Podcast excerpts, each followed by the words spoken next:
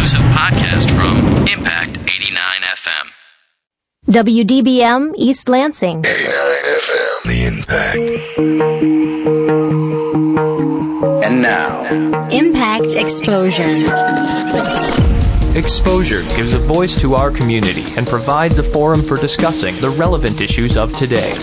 Broadcasting from the campus of Michigan State University, this is Impact Exposure. You are tuned to Impact Exposure. I'm your host, Emily Fox. In news today, in world news, more than 1,000 people have died from cholera in Haiti as the outbreak spreads, according to the BBC. The Haitian Health Ministry has said the number of people who have received hospital treatment for the disease has risen to over 16.5 thousand. Meanwhile, United Nations peacekeepers have stepped up security after violent protests on Monday that left two Haitians dead. At least one of the men was shot dead by the US P- UN peacekeepers. In national news, the United States faces a major threat in the future from cyber technologies, Defense Secretary Robert Gates said today, according to Reuters. The U.S. Defense Department estimates that over 100 foreign intelligence organizations have attempted to break into U.S. networks. Every year, hackers also steal enough data from U.S. government agencies, businesses, and universities to fill the U.S. Library of Congress many times over, officials say. And in Michigan news, Motor, Motor Trend magazine has named General Motors Chevrolet Volt the 2011 Car of the Year, according to Michigan Radio. On its website, the magazine editor in chief said the Volt has some of the most advanced engineering ever seen on an American production car. The Volt goes up to 40 miles on battery power. After that, a gasoline generator kicks in to power electric motor. And on Exposure tonight, we have a jam-packed filled show. Um, on the show, we will be talking with uh, CNBC reporter Phil LeBeau on the CNBC documentary Ford Rebuilding an American Icon. Also on the show, former Top Chef contestant Ariane Duarte will talk about some holiday cooking. Um, also on the show, we'll be talking about MSU Global Fest as well as buying local. And in the studio, we have MSU's vocal jazz ensemble. They're here to perform and talk about their upcoming performance. Welcome to the show, everyone. Hi, Emily. Thanks for having us. So, can you go around and introduce who you are, starting with the soprano? I'm Abby Christiansen. I'm a physi- physiology pre med major here at MSU. I'm Bryce Berry. I'm a tenor I'm a music ed major. I'm Zach Myers. I'm a tenor as well, and I'm a vocal jazz major. I'm Caitlin Field, and I'm a special and elementary ed major. I'm Jesse Warren. I'm a social work major. And I'm Devin Smith, and I'm a vocal jazz major as well. So we only have two vocal jazz majors in here out of the whole group. And Sunny Wilkinson, why don't you introduce And yourself? I'm Sunny Wilkinson. I'm a professor of jazz at Michigan State, and yes, unfortunately, we're missing about four, five of our members tonight. So we do have more vocal jazz majors, but we are certainly thrilled to have all these other folks with us as well. Now, Sunny, can you tell us about the upcoming concert that you guys have? Well, I think it's going to be very festive. We have a wonderful group this year, great attitudes, great musicians, and a, a big, wide variety of tunes that we're going to perform for you. So it should be fun. And, and you'll also be performing with Octet 1 and 2. no? Absolutely. What is Mhm. that group? Tell me more about that. Well, as the name would indicate, each group has eight people in it, rhythm section plus horns, and doing a, a variety of music. I think I think they're doing specialty songs this this concert, but I'm not really sure what who they're featuring. So And I understand this is this year may be the last for possibly vocal folk, vocal jazz. Can you talk more about that? Well, unwillingly, but yes, I will. I mean, it's kind of tragic, really. We've spent seven years building a wonderful vocal jazz program at Michigan State, pretty unique in the nation because we have really featured the building of the solo voice. But the time and the climate and the university has seen fit to eliminate the program uh, because of the financial crisis in Michigan.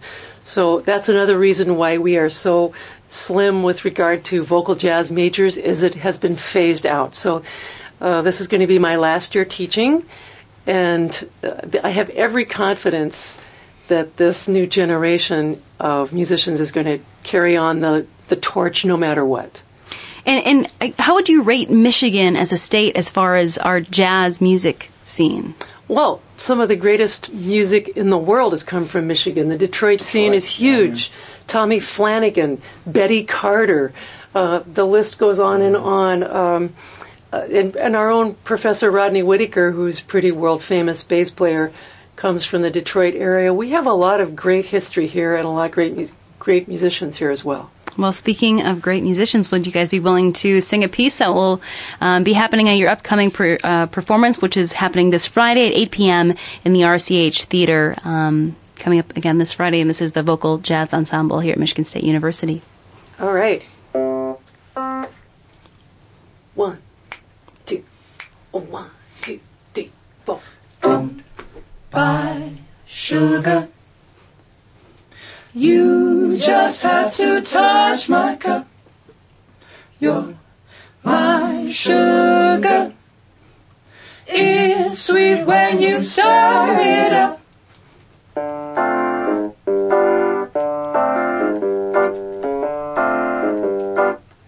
We mean to tell you about how every honeybee fills with jealousy when see you out with me. I don't blame them. Goodness knows, honey.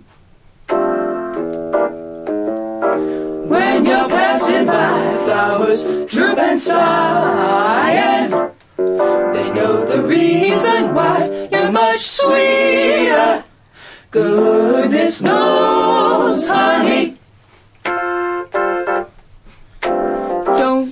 Don't sugar. You just have to touch my cup. Oh, yeah. You're my sugar.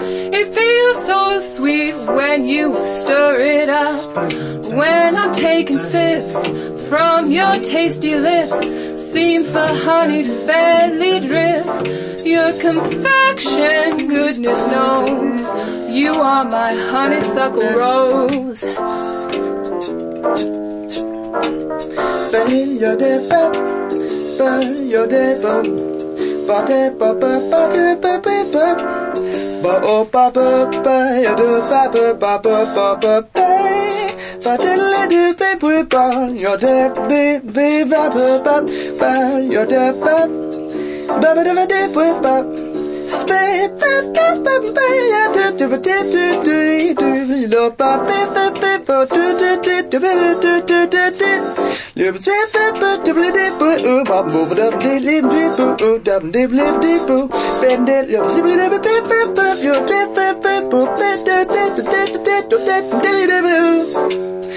Buzzer your is never oh bo ba ba ba ba ba da ba di ba di li bi di di bo Spit ba ba li di da da da da da da da da do bo ba ba da da ba ba da da bo We mean to tell you about how every honeybee fills with jealousy when they see you out with me. I don't blame them. Goodness knows, honey.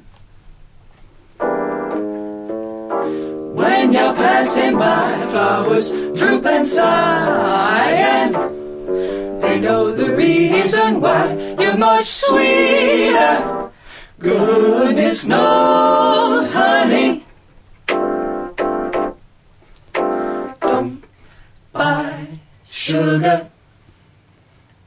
You just have to touch my cup. You're my sugar. It's sweet when you stir it up. When I'm taking sips from your tasty lips, seems the honey fairly drips.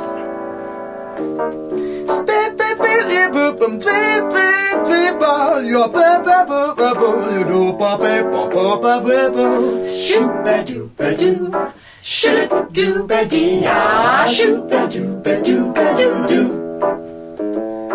Your confection, goodness knows. You are my honeysuckle rose. Rose, rose, rose.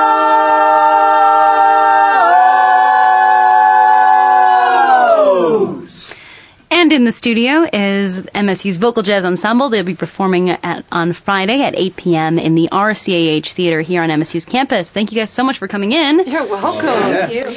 So, any other concerts coming up in the near future that people can look out for? We do. We have a concert on December 7th at the Martin Luther Chapel at 8 o'clock.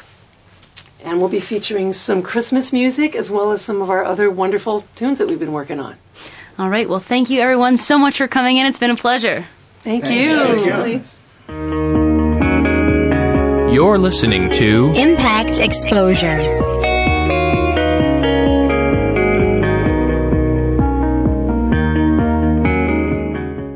For some high school students, school can be a dangerous place. A lot of gamers look at you as a gang member too. For some, just being in school can be a struggle. I wouldn't go to school. I didn't care about what my mom said. My mom would tell me like, "What are you doing for yourself? You're not doing nothing." But despite all the obstacles, inside every high school student is a graduate. People look down on you if you don't have a diploma. I want to graduate because they say I won't. Go to boostup.org and find out how you can help a friend, a son, a daughter finish high school. Boostup.org. Brought to you by the U.S. Army and the Ad Council. For more variety than you'll hear on any other station, listen to the Impact Primetime, Primetime, where you can find a different specialty show every night of the week. Tuesday nights from 8 until midnight, The Impact's Progressive Torch and Twang brings you the best in alternative country and grassroots music. Only on Impact Prime Time. Now back to Impact Exposure.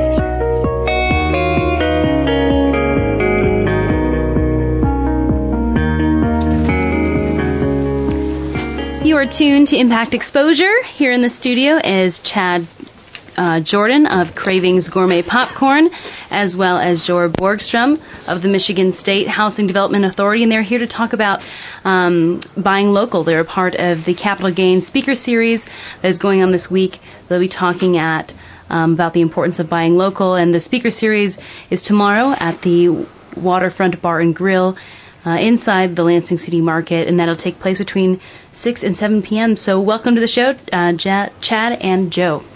Thanks for having us. Thanks a lot. So, why are you speaking at this event? Tell us how you guys got involved and, and why it is important to buy local. Well, we both got involved uh, actually uh, at the urging of probably uh, a number of folks that probably Subin uh, Nur, Nur, sorry Subin Nur Kulek. That was Yeah. that was her last name. Um, and uh, both both uh, Chad and I are working on different things. Uh, Chad, obviously, being a small business owner in, in Old Town, and uh, what we're working with at the Michigan Main Street Center at MSHDA uh, is trying to encourage folks to, to shop locally to realize that there's a true economic impact. Uh, when people spend their money with locally owned businesses, as opposed to supporting, uh, you know, big boxes and those sorts of things. I, I think it's important as a business owner to let people know that um, it's important to uh, affect their own community. Um, there's many ways that we can do it and, and have a positive influence on our environment around us, and and shopping locally is uh, one of those things that we can, we can all do. Now, Chad, can you talk a little bit about what your business is and how it has evolved in the past few years? Yeah, uh, I own uh, Cravings Gourmet Popcorn, and uh, I started out at the Lansing City Market back in the fall of 2007. Um, recently, I've moved to Old Town, and uh, um, it's been uh, very good there in Old Town. Um, and Joe, I want to ask you, as part of um, MSHDA, how does buying local affect the economy? Are there some numbers that you can throw out there? How much your dollar can go buying local versus buying, you know, going to the mall and, and buying, you know, let's say holiday gifts there? Certainly. Actually, there was a great study that was done in 2008 by a group called Local First out of Grand Rapids that really looked at the Grand Rapids market, but it's, it's very uh, um, uh, similar for the rest of the state. When you buy an, an item in a locally owned business, 68 uh, cents of every dollar stays in the local economy versus 43 cents at, ch- that buying that same item at a chain store. Uh, and the reason for that is that the locally owned businesses hire other locally owned businesses. Uh, they use local suppliers. They use you know they use uh, many more things in the local economy than the chains do. So if you were to go to a big box and you know some of that money, a lot of that money goes down to say Bentonville, Arkansas, versus you know staying here in, in Old Town. Uh, like if you were to go buy something from Chad's shop, that you know much more of that money stays in the local economy, sixty-eight to forty-three, uh, versus a national chain. And what constitutes buying local? Is that is buying local going to Meijer since it's a Michigan-based company, or you know, what what constitutes That's local? a great question because you know that's one that's one of the things that people struggle with a lot is that you hear local and so you assume, you assume that's necessarily a geographic prox- proximity. So you know the local Walmart is a local business. No, it's not. It depends on, on where they're where the, the the owners of the business live is a big part of that, and it's not necessarily a black or white issue. It's either local or non-local. It is a kind of almost a, a hierarchy or a scale of gray. You know, Chad's a great example. He lives here in the area. He owns a local business. He uses other business. He is wholly a locally owned business. But you just mentioned Meijer. Meijer's a great example. You know, they may be a bit of a big box, but they're located in Grand Rapids, so they're not necessarily as you know bad for the economy as saying you know buying somewhere where it's located in another state. So at least the state benefits from those taxes. So it's kind of a sliding scale, but by by far the most impact happens in those locally owned businesses. And I think that there are some businesses that are more local than others. I mean, if you go to a business that, um, and I'm not picking on any type of business, but some type of uh, a business that sells everything that's made in China versus a business that you know gets their product line from somewhere in Michigan or even the United States, that, that, makes a difference also because the money is actually circulating within the United States or within your local geographic region. So, Chad, your business is is pretty much popcorn. You sell popcorn and gourmet popcorn and soda, right? Gourmet popcorn and soda. Pop. And do a lot of those products come from the Michigan area? A lot of them do. As a matter of fact, um, you know, while we're making our popcorn, we, we use local dairies for our butter. Um, we use local distributors for um, all of our other products. We use local um, corn. Our corn is actually grown in Michigan. And and I'm curious, a store that exclusively sells these, you know, popcorn, and you say you've you've um, your business has grown in the past few years. How do you think that that happens? It really does come from being involved in the community. Uh, you can't expect your business to grow and just take, take, take from you know your customers without giving back to the community and, and your customers. So, I think that um, it's it's not a gimmick. It's the way to do business. Uh, if you want to grow your business, you have to um, give back to the community if you want to uh, receive from them. And and Joe, can you talk about um, Shop? Is it Shop My or Shop Michigan Downtown Holiday Challenge? Oh, the Shop My Downtown. I just want to say something real quickly too yeah. about about Chad about Chad's store at Craig's Popcorn Old Town. You know, Chad's store and what he's doing is really important. Not only from uh, you know kind of the keeping the money local. You know, now that he's selling his product online, he's helping to bring money into the community on top of you know helping keep the money here. So that's a really important point you know, that we realize that some of our small businesses are doing. So thank you, Chad, for doing that. You mentioned this, the Shop My Downtown Holiday Challenge. Uh, yeah, the, what, it, the idea came from uh, the Village of Sparta. Uh, their DDA director had contacted us. We work with Sparta through our Michigan Main Street program, and said that their DDA director had started a video blog just wanting to challenge Sparta residents to do all, all their their Christmas shopping in downtown Sparta. And they sent it to us and said, you know, would you mind passing this along? And some of us talked about some of our uh, our other statewide partners said this is something we can really get behind. So we decided to challenge Michigan residents to spend 75% of their holiday shopping budgets in Michigan's downtowns and Main Street districts like Old Town. Uh, we thought it was really important for folks to realize the economic impact. That's $68 to $43.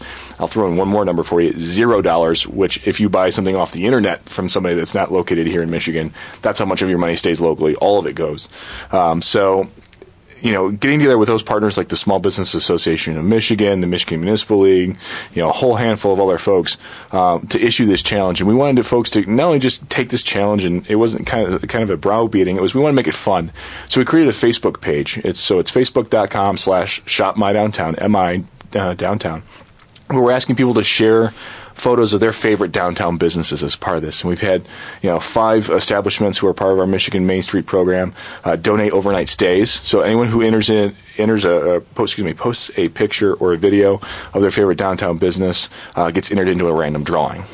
And so, with this competition, those people that are entered into this drawing, is it just them participating in, or do they have to um, have 75% of their, their holiday shopping be in the local area. Well, the challenge we can't we can't really verify what a person's budget is, and so the, the idea is that there's a challenge, it's, and it's all done you know kind of on the honor system. But the the Facebook challenge really is is about just people sharing you know uh, you know great stories about great businesses, and we've seen a couple of businesses. There's a good example, uh, Trailhead Mercantile in downtown Niles uh, they saw the challenge. They really liked it, and so what they decided to do was they said, "Okay, any of our customers who post our picture on here, not only will you be entered into this bigger contest, but we're going to have our own little drawing for twenty for a twenty dollar gift certificate. Um, you know, so you know, not only can you promote shopping downtown, you can help us promote our business. It's become really quite viral, we're seeing a number of businesses start to do that. We think it's a really cool idea. Now I remember I was in I was in middle school and I, I grew up in the Lansing area, um, and I remember it was around Christmas time one year, and instead of going shopping at the mall with my mom, she took me to downtown Lansing, and it was very interesting for me um, because at that point, no, it was a weekend, so Lansing wasn't bustling with people going to work, and um, it was just a very, very relaxing time to just go to these shops, and some of them, you know, were very eclectic you and um, you know artsy and things like that. And I just remember it was just a great experience to be in downtown Lansing. It wasn't super crowded and it felt very, very quaint, a lot different than you would get from your experience going to a mall or something like that. Um, so I, I, thought that that idea is very interesting. Um, so, what ideas do you guys have for um, now that the holiday season's kind of kicking up? Um, some possible gift ideas for the holiday season um, that you can find here in the Lansing area. Well, of course, I'm going to say popcorn tins. who doesn't? Who doesn't love popcorn? Uh, when you go to Old Town, I'll just I'll just say this. I, am to take. I have two kids, and uh, I'm going to take them shopping in Old Town to buy all of our gifts this year. Uh, I just think it's it's not just the right thing to do, but it's it's it's uh, setting an example for the future. Um, and, and, then the other thing is is that there's a lot of places that even though I'm in Old Town every day that I haven't been to, and it's a lot of adventure and discovery for myself also. I think that you talked about your experience of of going downtown Lansing and, and shopping. It was an adventure. There were things that you had never seen before, and some of the gifts that you gave people probably appreciated them a lot more because you had to put some thought into them. Uh, when you go to the mall, it's the same old store for everybody. Mm-hmm. It's this, I mean, it's it's nationwide. It's the same old, same old for everybody. So I think that going to these smaller places and uh, it makes it a lot more special. And I think too, you know, one of the one of the cool parts about shopping these districts and shopping these locally owned businesses is that a lot of times you go into Cravings Popcorn, you're going to find Chad you know, and you're going to find your, you're going to find the, the folks that you know are going to be the same people every time. It's not, you know, whoever's working the store at the mall that day, you know, who may not be there tomorrow. You know, you go into October Moon, and you know, more times than not, you're going to you're going to find, you know, the owner of October Moon, and same with Grace, and the same with you know a lot of the businesses who are down in Old Town. The owners are working the store, and I guarantee you, get much better service from an owner and from their from their close knit employees than you do from a chain. And it's you know if that person's bothered to, to working that day, or if you know they're not there, you know, the next day, who knows? So and, and they're going to make it right if it's not if it's not right because it's their livelihood. That's right, and, and that's I think that's the thing that always frustrated me about you know shopping at some other places is that well that's the policy and that's the way it is. It doesn't matter how you felt as as a consumer. Um, when you go to these local businesses, their their heart and soul is invested in this. Their their pocketbook book is invested in this. They're going to make it right with you. Yeah, uh, almost a year. Actually, probably a year to the date. Um, my my aunt came in from California. She actually sat into this very same show the weekend before Thanksgiving. She was in, and um, she had just gotten done. My mom had t- taken out. For, my mom skipped work for a day, took her out, and she she took her to Old Town. Took her to October Moon. Got to meet the owner. You know, they they hung out for a while. You know, shared music and you know all the you know what goes on in that store, and then took her to um, Horrocks, and they bought all of these like gourds and, and, pumpkins and things like that, and made this whole extravagant um, piece with with just lots of produce on it that she had seen on the storefronts in Old Town. Um, so I thought that was very interesting. That my aunt comes from um, California, and she you know takes her to places like Old Town, things like that. Um, and I just want to talk about Old Town for a little bit, Chad, because are you when did when did you start your business in Old Town? Uh, I opened up in February. In February, because recently they've had a ton of new um, businesses coming into Old Town, correct? Yeah. As a matter of fact, we had a ribbon cutting in, I want to say April or May. And I believe that there were more than 20 new businesses that opened up for the ribbon cutting. I mean, it was amazing. It, and they were going from, from business to business to business for about two hours straight doing ribbon cuttings, which was pretty phenomenal. Yeah, and I just think that that whole area is just a wonderful scene. Just seeing it, how it's expanded through the years, and I and I think you know you talking about your store, but I feel like many of the owners, it's like you said, you know, the owners run it, um, a very you know personal atmosphere, and and everyone has their their own taste to their store. Yeah, and, and people are passionate. That's the thing. People are passionate. The, the the person that runs the pottery shop knows about pottery. It's not just some person that says, "Yeah, that one's brown." There's more to it. They can they can tell you the history behind whatever it is that their craft is. There's so many great places. And there's a lot of loyalty there among the retailers as well. Um, you know, the owners start to get to know each other, and you know, Tallulah's Folly is one of, one of the new businesses in down in Old Town there.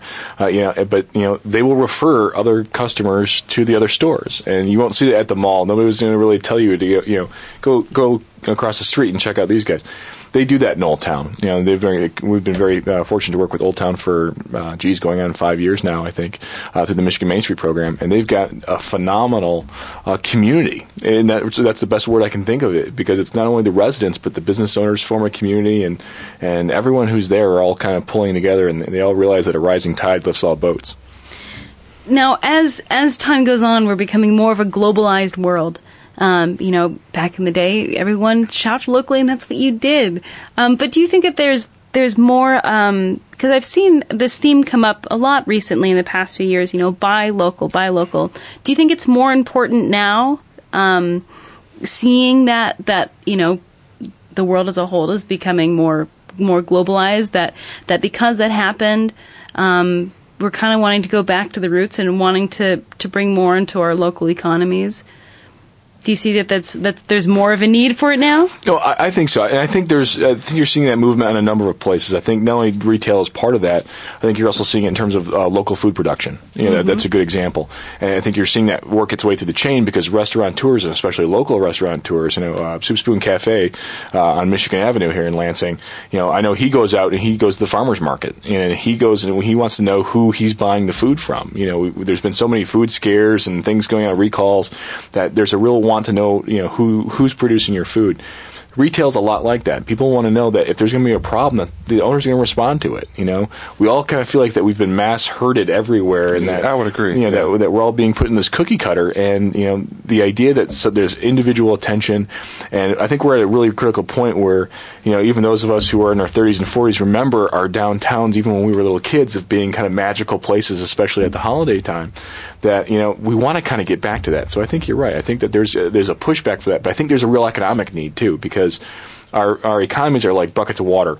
And every time that we, you know, buy stuff from, from China or anywhere else, more money leaves our bucket. And so the more opportunities we have to shop locally and help keep that water in our bucket, we need to do that. Uh, I would also add that, for example, I know the farmer that grew my corn. We have a relationship. You don't necessarily get that at, you know, somewhere else.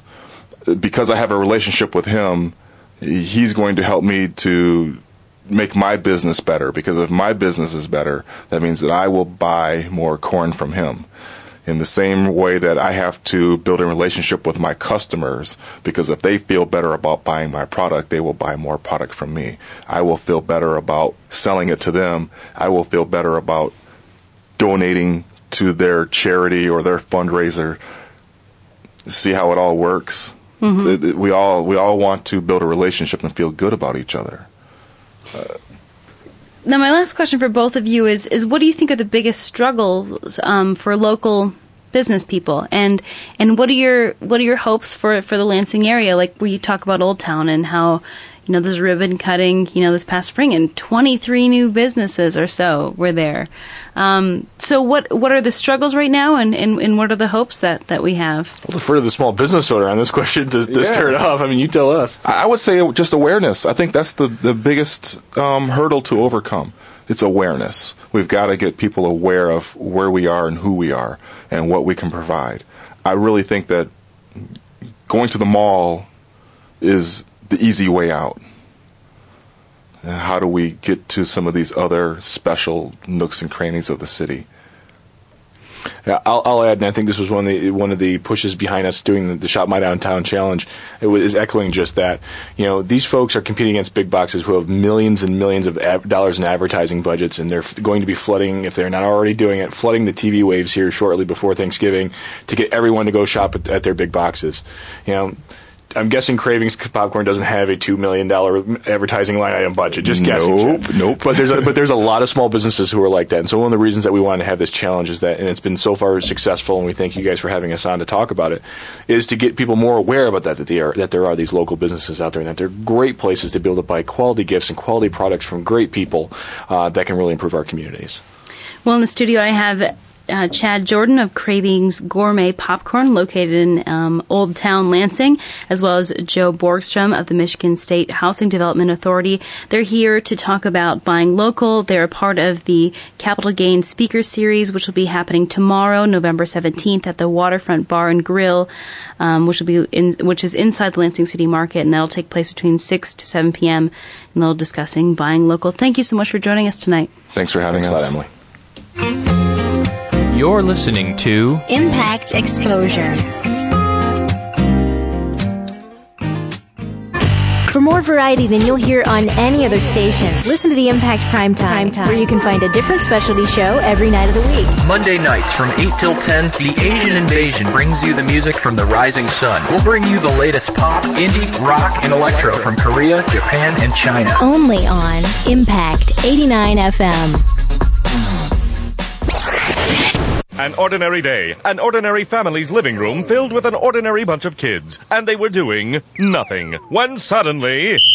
That's a personal foul. Inactive activity on a sunny day. Coming to the rescue was NFL running back Reggie Bush. Let's play. And play they did. There was running and jumping, and laziness was crushed. Hey kids, don't get a lazy penalty. Go online to smallstep.gov for fun playtime ideas. So you can be a player too. Brought to you by the U.S. Department of Health and Human Services and the Ad Council. Attention shoppers, if anyone is missing a rather plump set of love handles, please come to the customer service counter and claim them.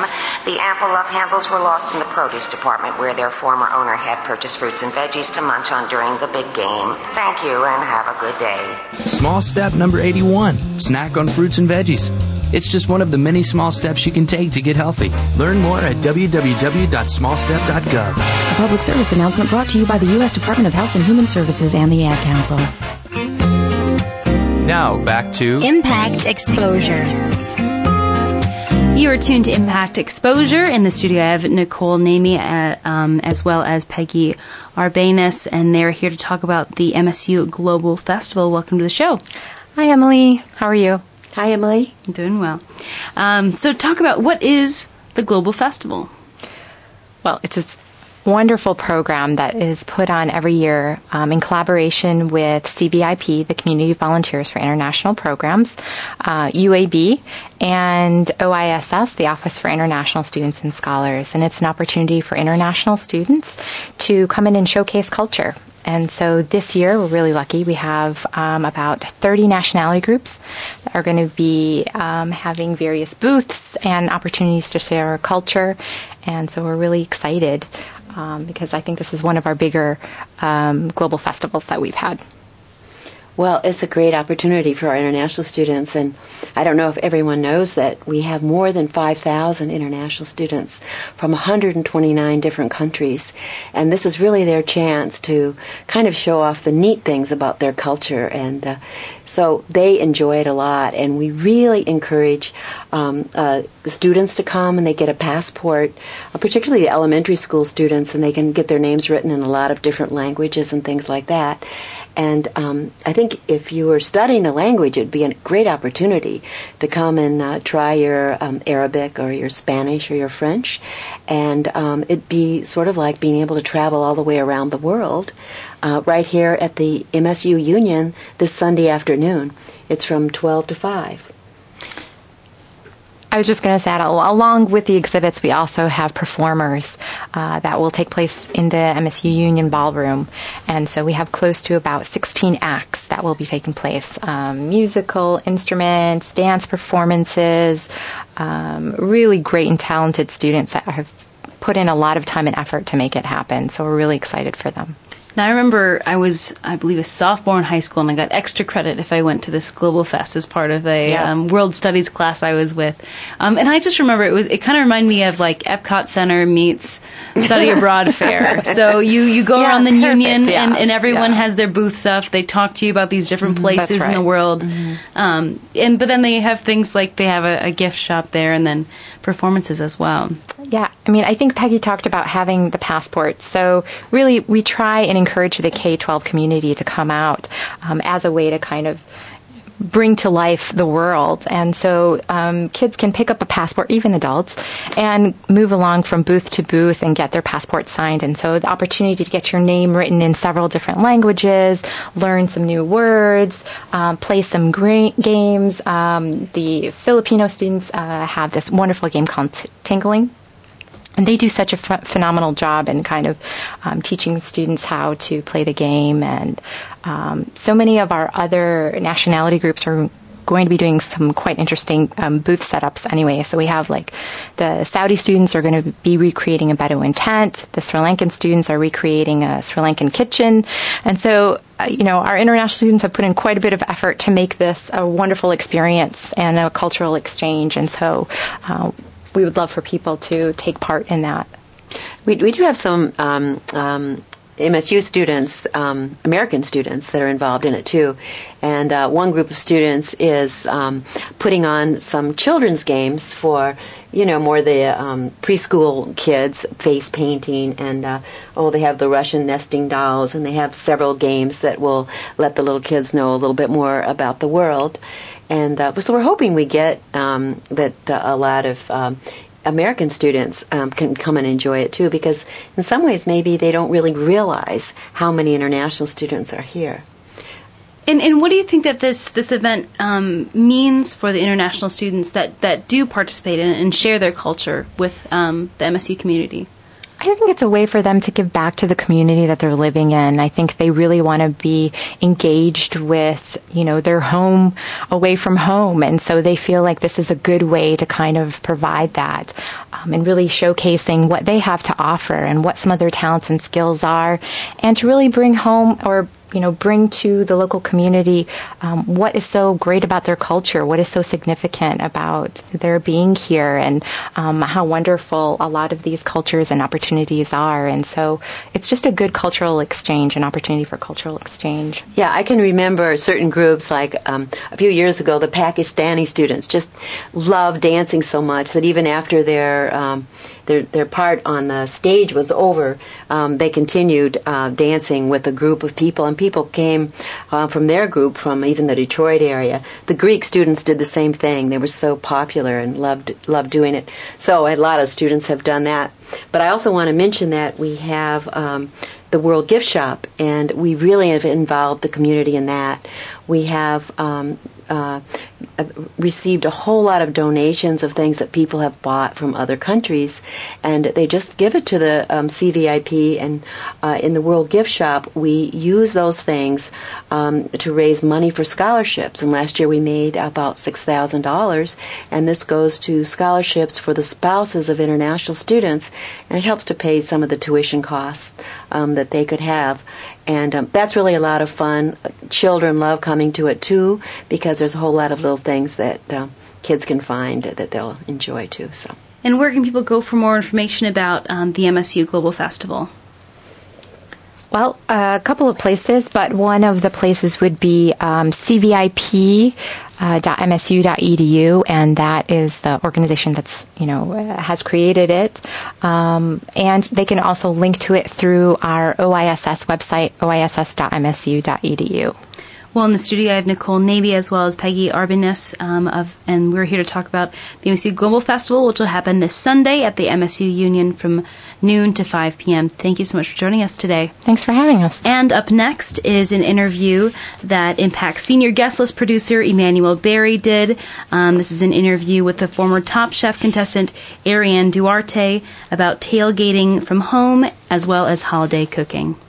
This is Emmanuel Berry reporting for Impact Exposure on the phone, former Top Chef contestant as well as blogger for DinnerTool.com, Ariane Duarte.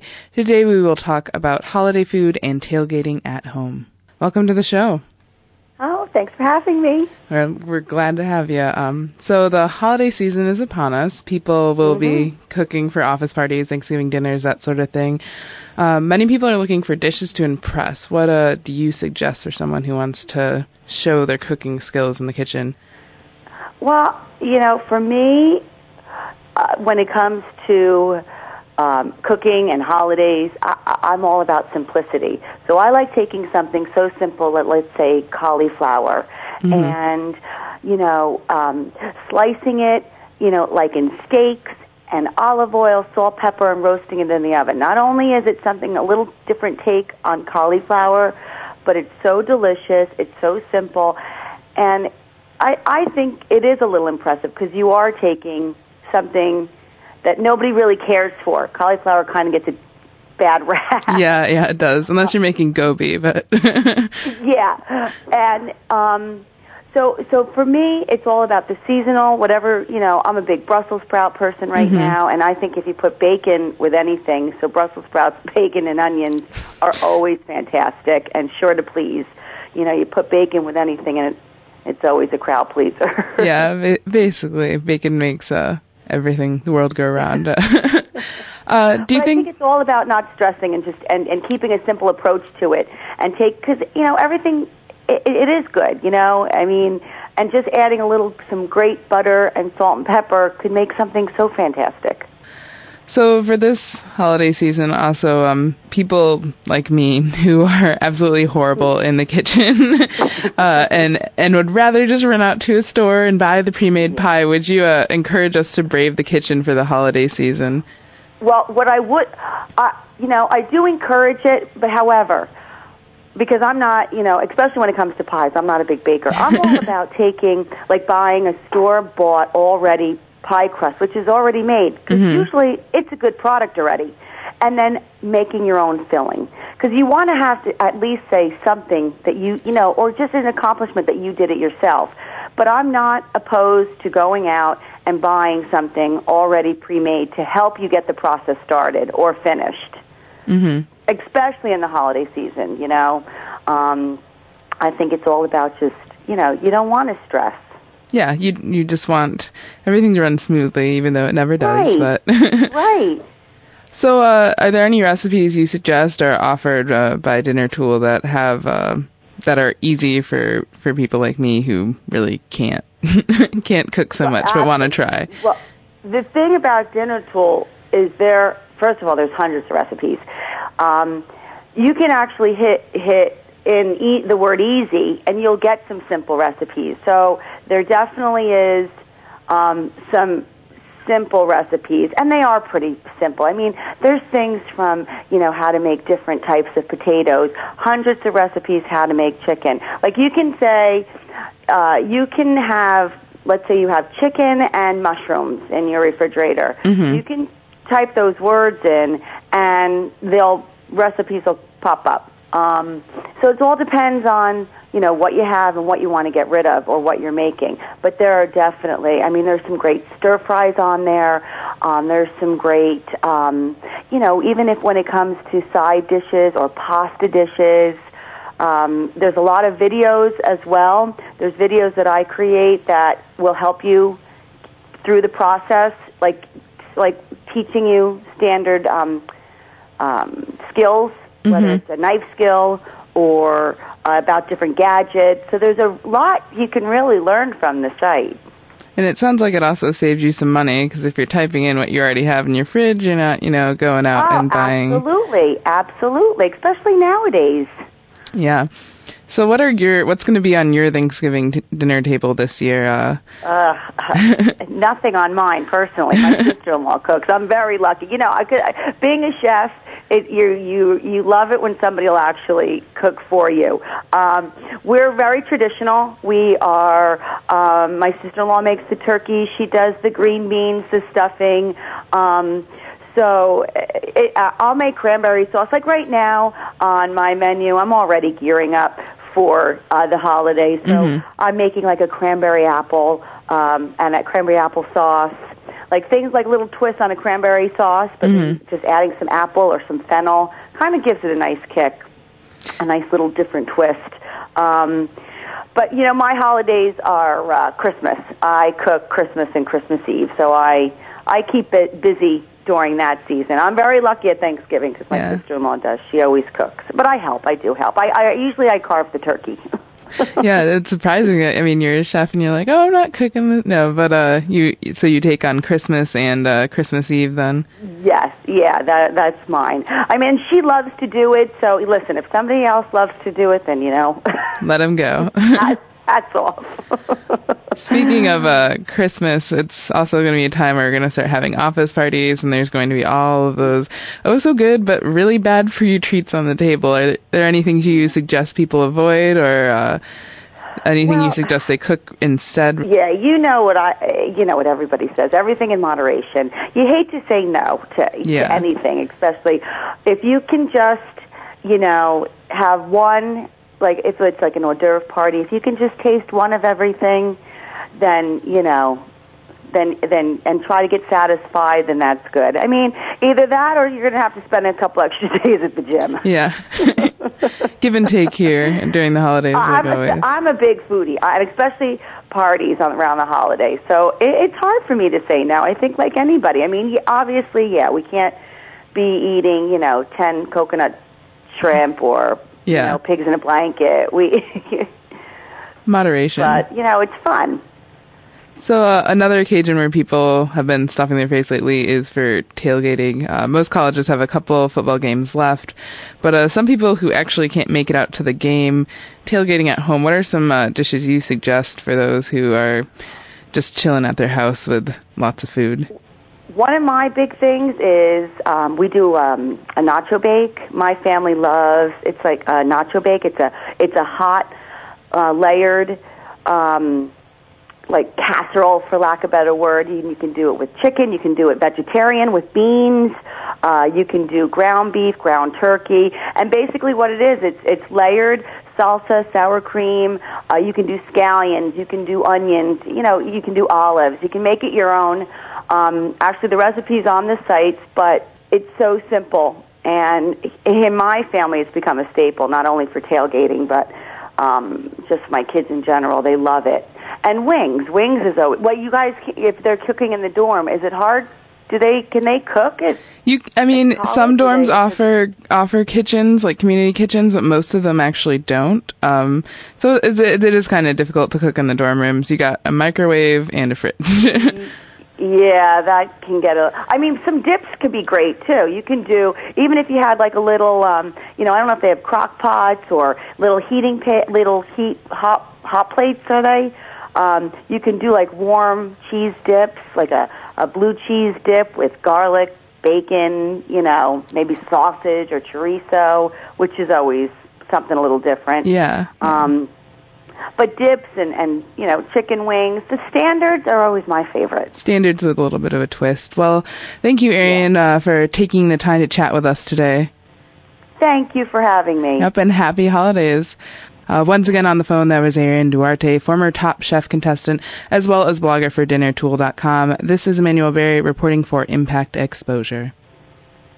You're listening to Impact Exposure.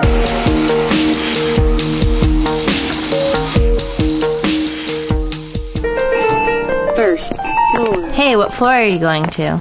Oh, uh, three, thanks. hey, didn't we, uh, have. yeah, that one class. Yeah, that's so funny to, to see you, because I thought maybe we could, uh, would you ever wanna, um, I was wondering if you, if I could stick my finger in your eye. What? No. Oh, I just flushed some toilets and touched a doorknob. What? I've been keeping this moist Kleenex in my Ew, pocket. That's uh, so gross. I thought we could, you know, just stick my finger Ugh. in your eye. Is that weird? No, don't touch me. What's wrong with you? Oh, sorry. Well, ever since you got in the elevator, you've been coughing all over your hands and pressing those buttons, so I just thought you were into that kind of thing. Third floor. Free. Studies show that three quarters of women and only half of men actually wash their hands in the bathroom. That's nasty. Stop the flu and other germs by regularly washing with soap and avoid touching your eyes, nose, and mouth. More at cdc.gov slash clean hands. Impact 89 FM. For more variety than you'll hear on any other station, listen to the Impact Prime Time, where you can find a different specialty show every night of the week. From 10 p.m. until midnight Sunday nights, listen to the Impact Afterglow, where you can hear a variety of relaxed tracks to help you ease into the start of a new week. Only on Impact Prime Time. Now back to Impact Exposure.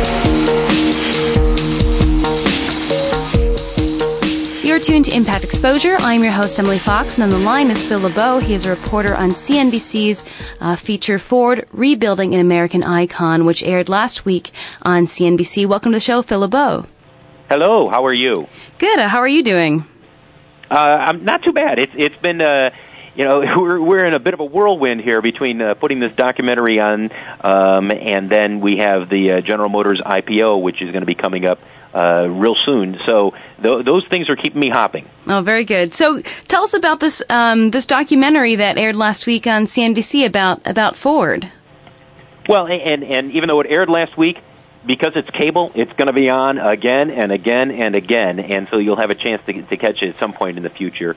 Um, it, basically, what we have done is we have spent the last eight months going inside Ford.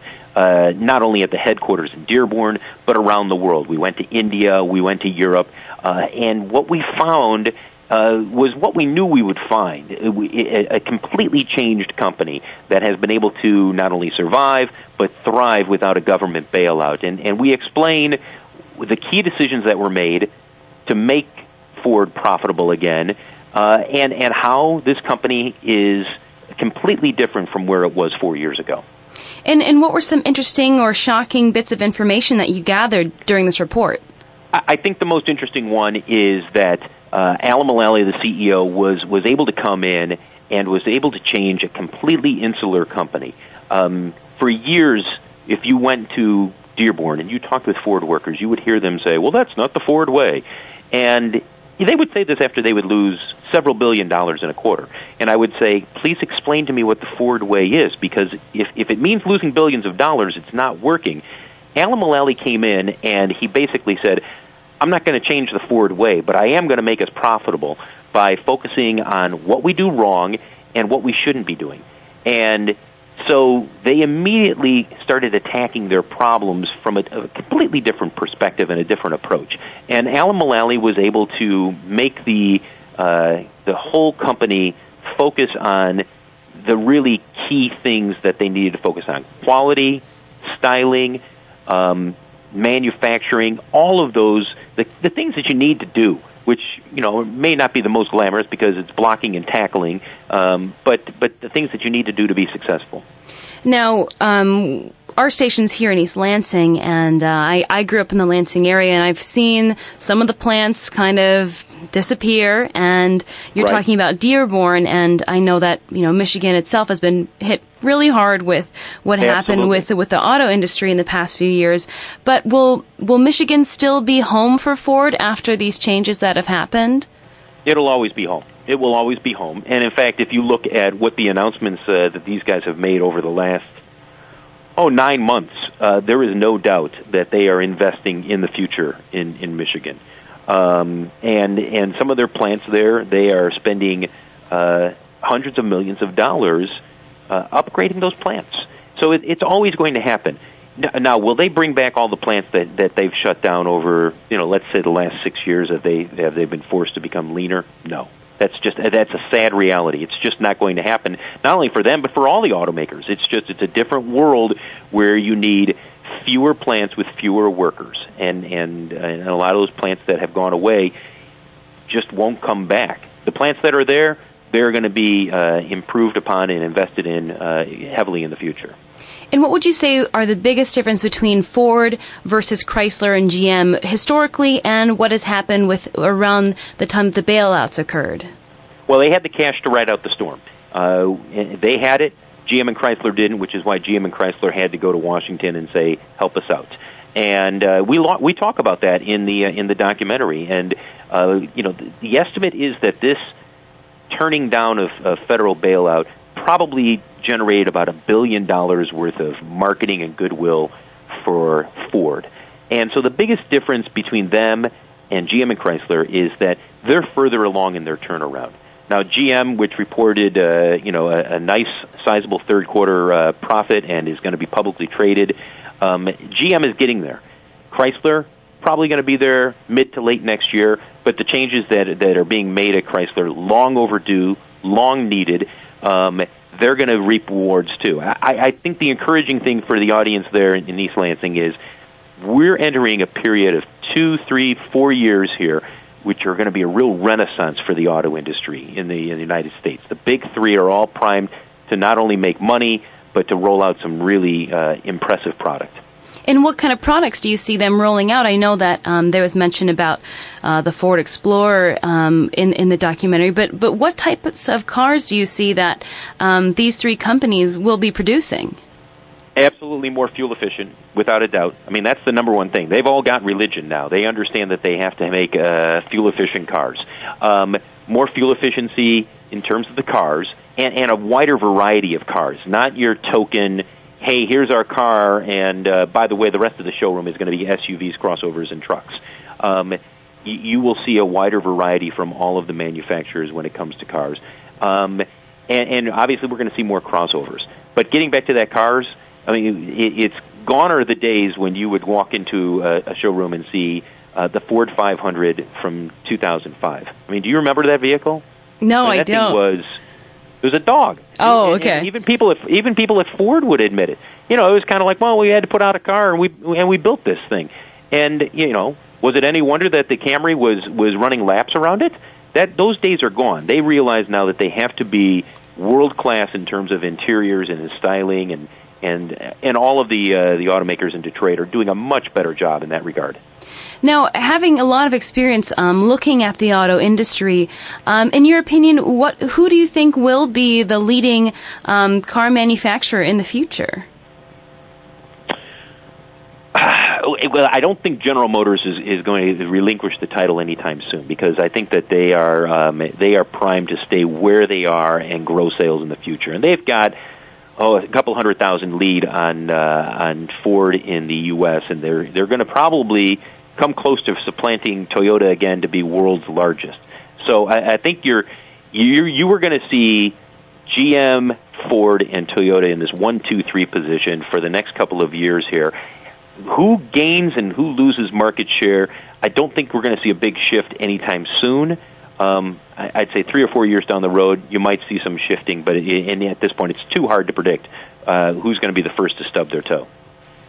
Well, on the phone, I have Phil LeBeau. He is a reporter on CNBC's Ford Rebuilding an, Ameri- Rebuilding an American Icon, and it aired last week on CNBC. Where can people go for more information? Well, obviously, CNBC.com uh, will have uh, all of the uh, show times uh, for when the uh, program is going to be on, and uh, I have no doubt that uh, as we do reports, uh, we'll, we'll be mentioning to people as well uh, the various times that it'll be on in the future. And anything else you'd like to add? Uh, no, just what we talked about. I, I think uh, I, I know it's been a brutal, brutal two or three years in southeastern Michigan, south central Michigan. Um, but, but I do think that we're at a period here where you could start to see a bit of a renaissance for the big three. Well, Phil LeBeau, thank you so much for joining us today. Thank you. You're listening to Impact Exposure on